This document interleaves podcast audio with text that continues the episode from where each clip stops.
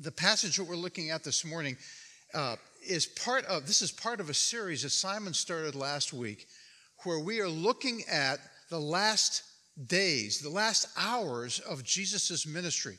As he so aptly put it last week, the first 12 chapters of John is kind of a, a, a speed dating experience of seeing all that was going on in Jesus' ministry and life. And suddenly, when you get to chapter 13, it just slows down as Jesus focuses on the disciples and prepares them for the cross and his resurrection. And we're going to be looking at these chapters from chapter 13 all the way through into chapter 21 as we prepare for Easter coming up at the end of March. And so that's kind of the, the mindset of the passages that we're looking at. And this morning we're continuing. Again, last week Simon started in the, in the passage where Jesus is washing the disciples' feet in John 13. We're picking up at verse 18 this morning, right after he finishes teaching them about the role of being servants. And if you're going to be a follower of me, you must learn to serve one another as he washed the disciples' feet. Now he's going to turn in verse, verse 18 and talk about the stewardship that he has in speaking the truth in love about what he's facing. Starting in verse 18, and that's, by the way, this is found on page 900 in the Bible that you have in your pew if you're interested in reading that, but I'll be reading it out loud. Uh, Jesus is speaking. He says, I'm not speaking of all of you. I know whom I've chosen but the scripture will be fulfilled He who ate my bread has lifted his heel against me. I'm telling you this, this, now before it takes place, that when it does take place, you may believe that I am He. Truly, truly, I say to you, whoever receives the one I send receives me, and whoever receives me receives the one who sent me. After saying these things, Jesus was troubled in his spirit. And he testified, Truly, truly, I say to you, one of you will betray me. The disciples looked at one another, uncertain of whom he spoke. One of the disciples, whom Jesus loved, was reclining at table at Jesus' side. So Simon Peter motioned to him to ask Jesus who, of whom he was speaking. So that disciple, leaning back against Jesus, said to him, Lord, who is it? And Jesus answered, It is he to whom I will give this morsel of bread when I have dipped it. So when he had dipped the morsel, he gave it to Judas, the son of Simon Iscariot. After he had taken the morsel, Satan entered into him, Judas. And Jesus said to him, What you are going to do, do quickly. Now, no one at the table knew why he had said this to him.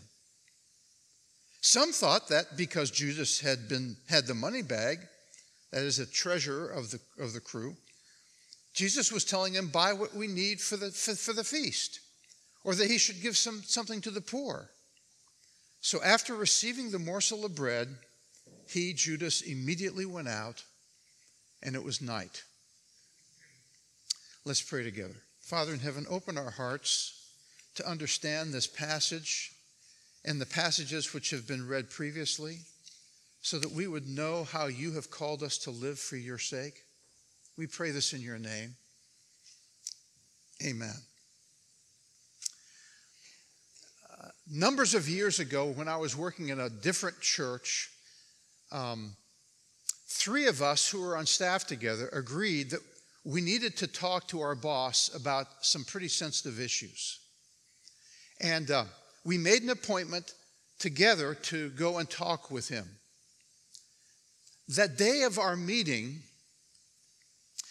when at that point only two of us were in the office, two of the three of us were in the office, the day of the meeting, my boss came to me and emphatically said to me that he would meet with two of us, but he refused to meet with one of the others.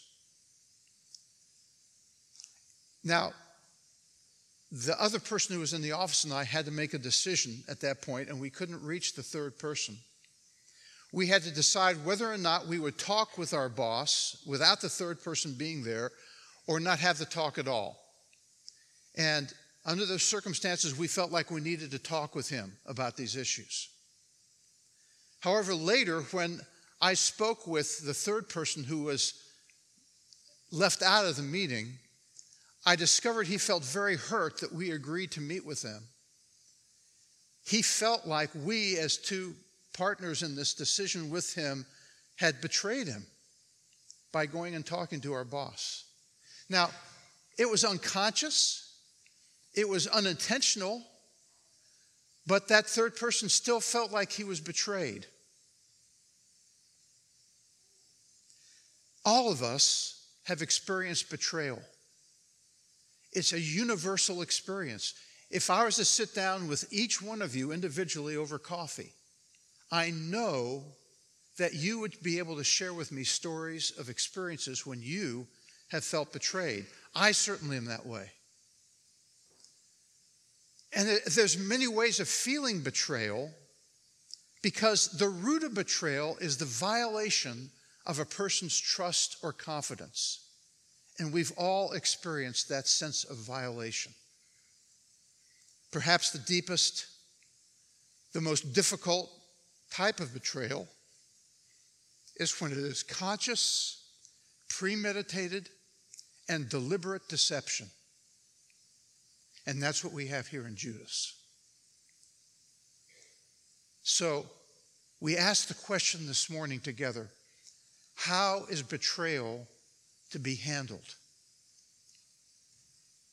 Now we have to pause for a moment and remember what Mark has pointed out to us already in the call to worship.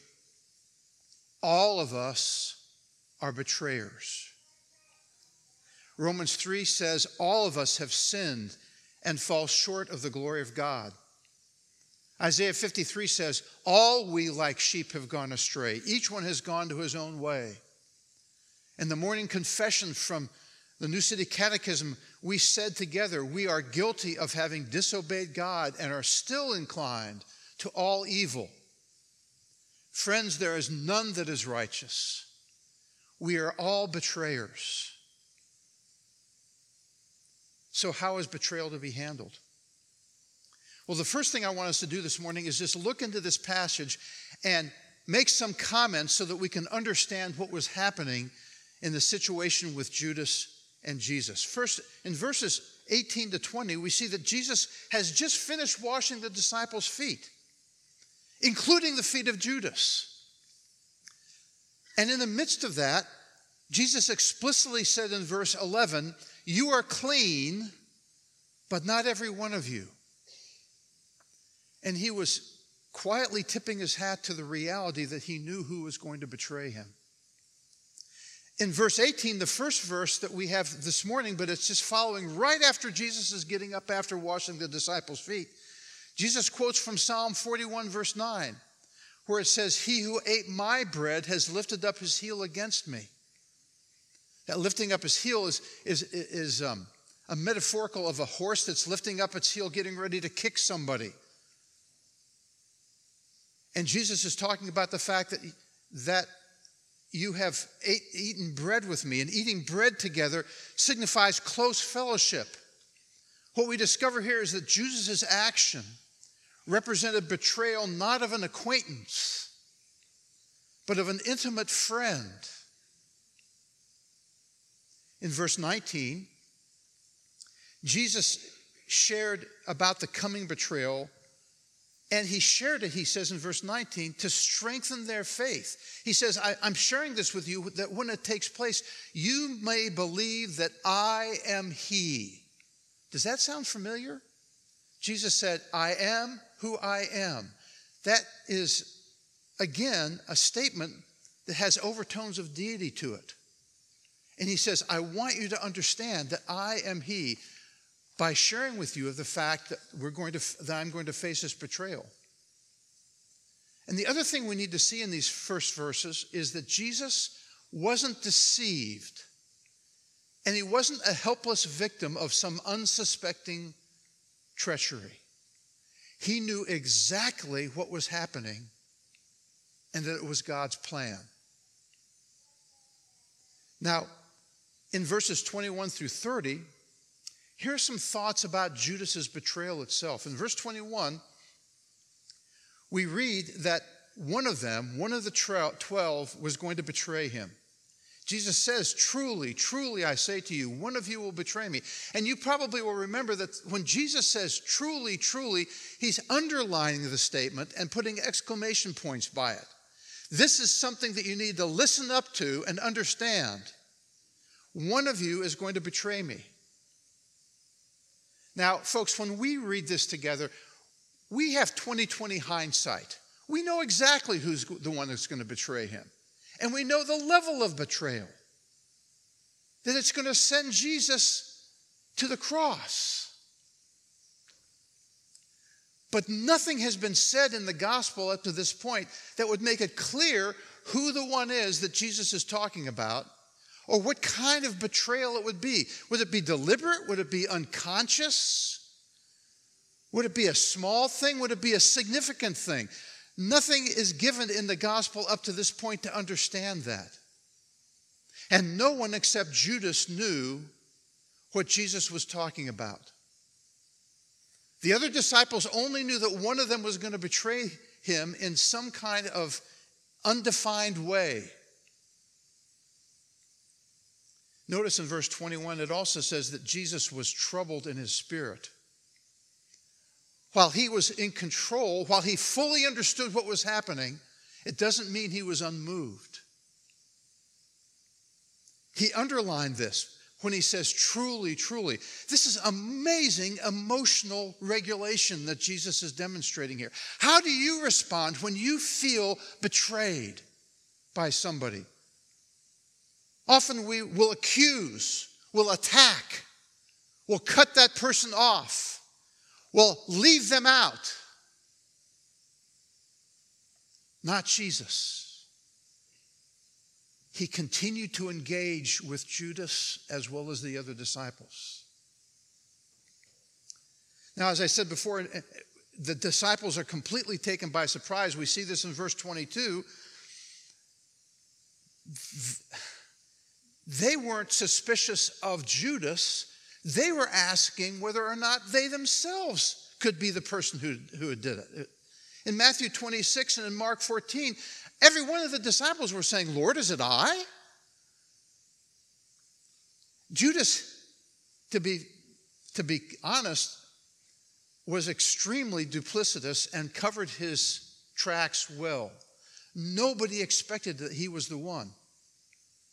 And even though Jesus disclosed to John who would betray him in verse 26, it's implied that Jesus didn't want John to refer to the, I mean, share it with the whole group to know who the identity of the traitor would be.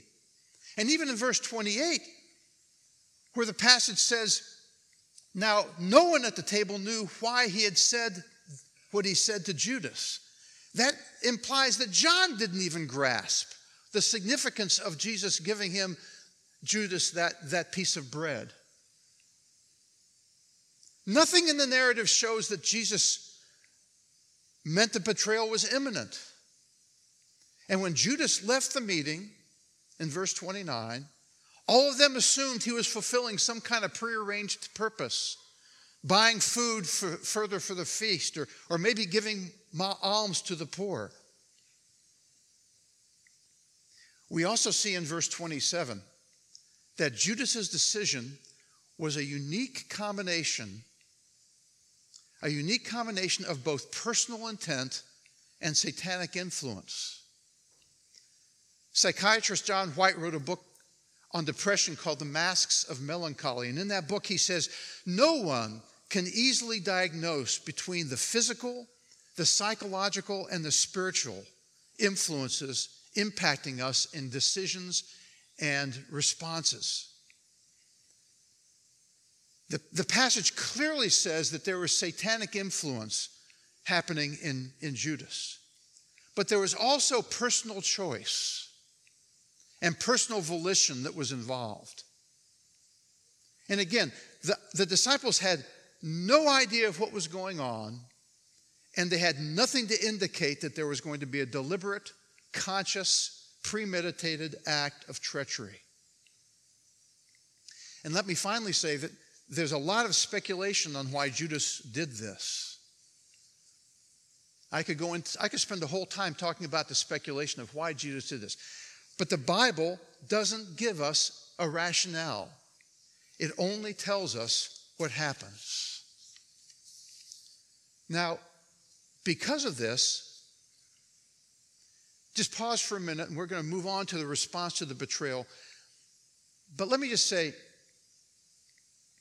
two times in my life, I've been in a situation in jobs that I thought that job was going to last till the end of my career.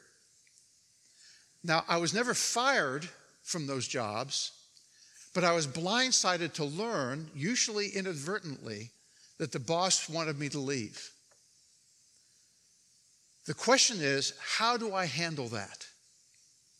One situation was simply the boss felt like we were, we were a smaller organization and, and that they couldn't uh, use the, the, the, the, money that they were using to pay me to do the work that I was doing as much as he appreciated that. They thought there were other, other things that needed to happen that were more important.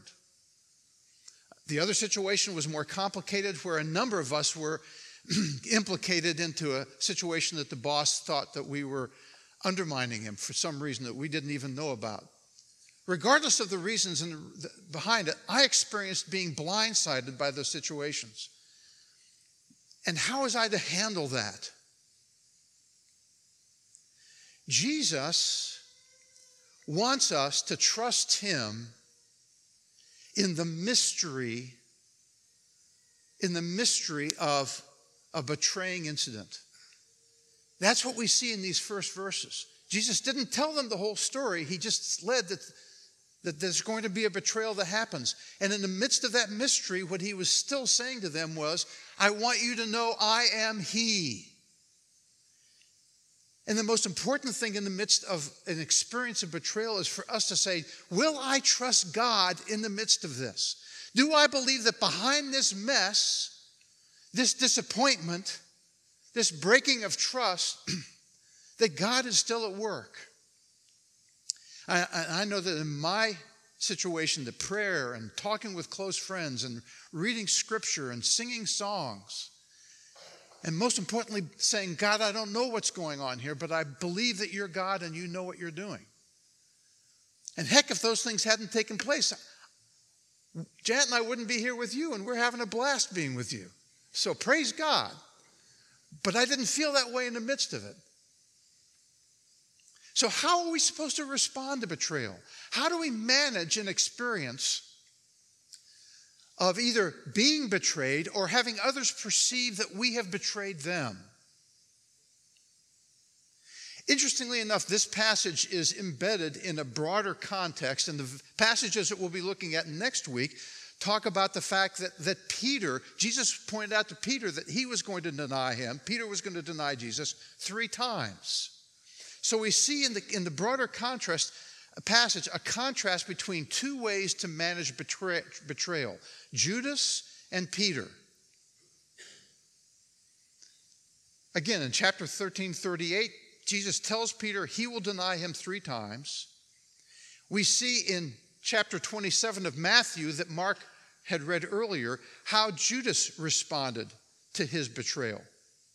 Both of them, Peter and Judas, experienced deep sorrow.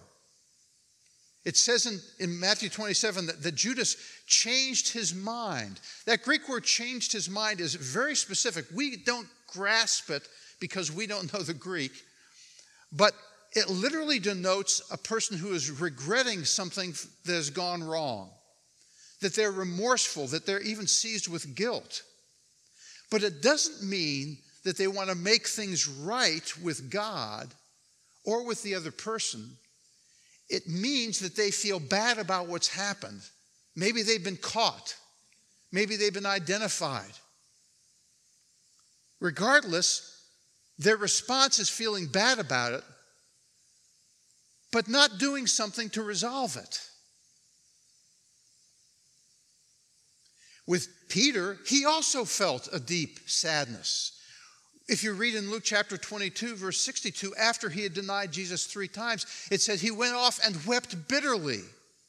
Both Judas and Peter experienced deep, deep pain and sorrow about what happened. But the difference was what they did with that. Judas's response was remorse, not repentance. He felt bad about what took place, but he disengaged himself from his relationships with the other disciples. And eventually, he committed suicide. It led to death. Peter's repentance is clearly seen because he re engaged with the disciples. And when Jesus appeared to them after the crucifixion in John 20, Peter was there with them. And when the disciples didn't know what to do and went out fishing, and Jesus met them on the shore and was preparing breakfast for them, and they noticed it was Jesus, Peter didn't say, Oh, good, Jesus, the one I denied, and didn't run away. Jesus, Peter jumped into the water and swam to Jesus. And then Jesus had that dialogue with him that we all know about Simon, do you love me? Simon, do you love me? Simon, do you love me? Do you note that he's asking him three times? Just like Simon had denied him three times. And Simon is in a mode of repentance. Paul writes in First and Second Corinthians 7:10, the passage that, that, that Mark read earlier again, and in verse 10 it says, Godly grief produces repentance that leads to salvation without regret. Worldly grief produces death. Judas's grief was worldly grief that produced death. Simon's grief produced repentance that led to salvation. So, when we are conscious that we have sinned against God or sinned against somebody else, how do we respond? Do we, do we respond with resistance, with avoidance, or hiding, or denial? Or do we face the reality of what's happened and own up to it? Do we confess our sins and come clean? What does that look like? Mark read Luke 17. Jesus explains to us what it looks like. In Luke 17, Jesus simply says, in a broader context, he says, Pay attention to yourselves.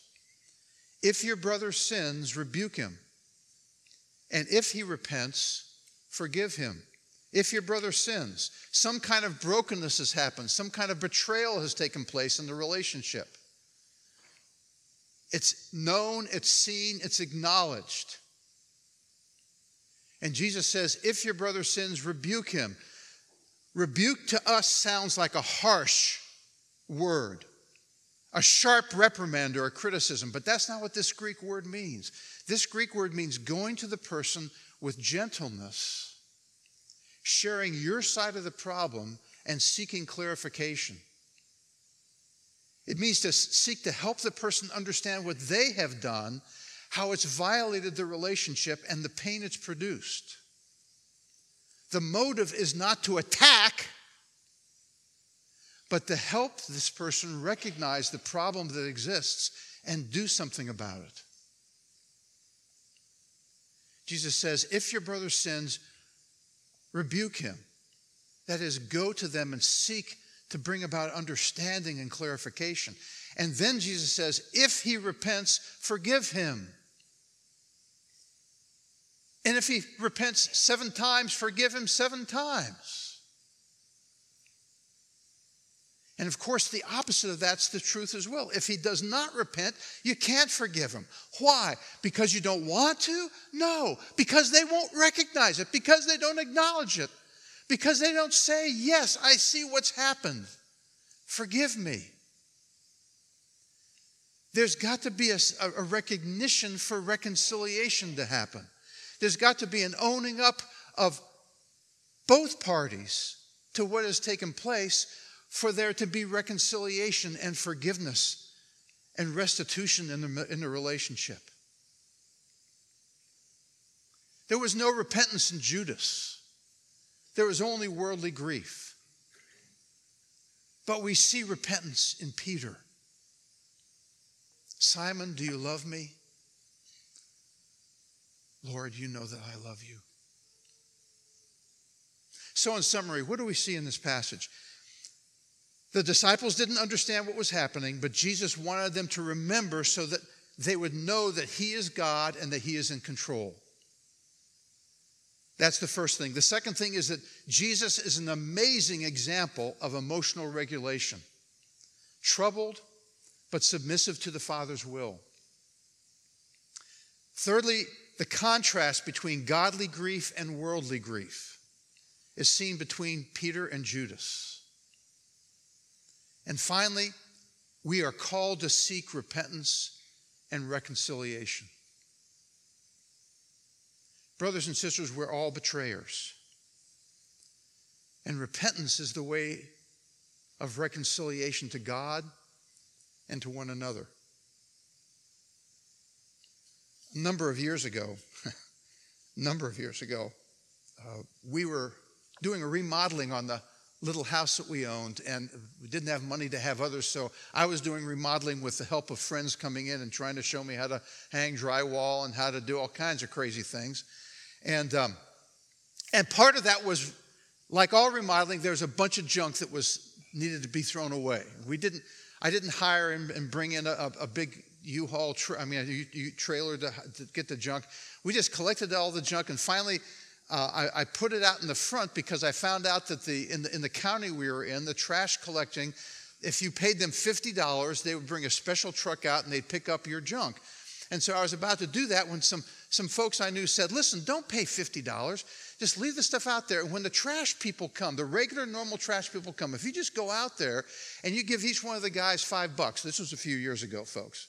Okay, he said, if you just give each one of the guys five bucks, you know, 10, 15 bucks, they'll take the trash away and you don't have to pay 50 bucks. And being a Scot, and you know, I thought, yeah, that sounds like a good deal. So, so I did that. I went out and I gave each one of the guys five bucks and they hauled the stuff away. And in the midst of that happening,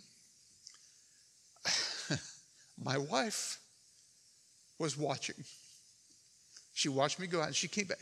I came back and she said, Hey, help me, help me understand what just happened. Because she knew about the 50 buck deal thing. And I said, Well, these guys told me if I just gave five bucks to each one of the trash guys, they'd, they'd haul it away and it would save us money. I mean, we, we don't have a lot of money, it would just save us money. And, and she, she didn't attack me. She didn't scorn me. She didn't look at me and say, What kind of a Christian are you? Let alone a pastor. She just said, I don't think that's representing Jesus to our community.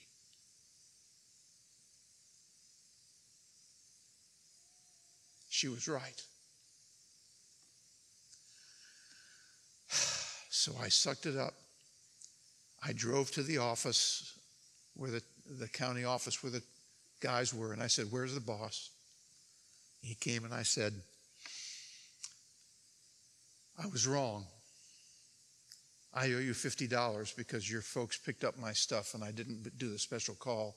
I just paid off the guys to pick it up for me. He didn't fall down and say, Gee, who are you? He didn't say, What church do you represent? He just said, Thank you for being honest.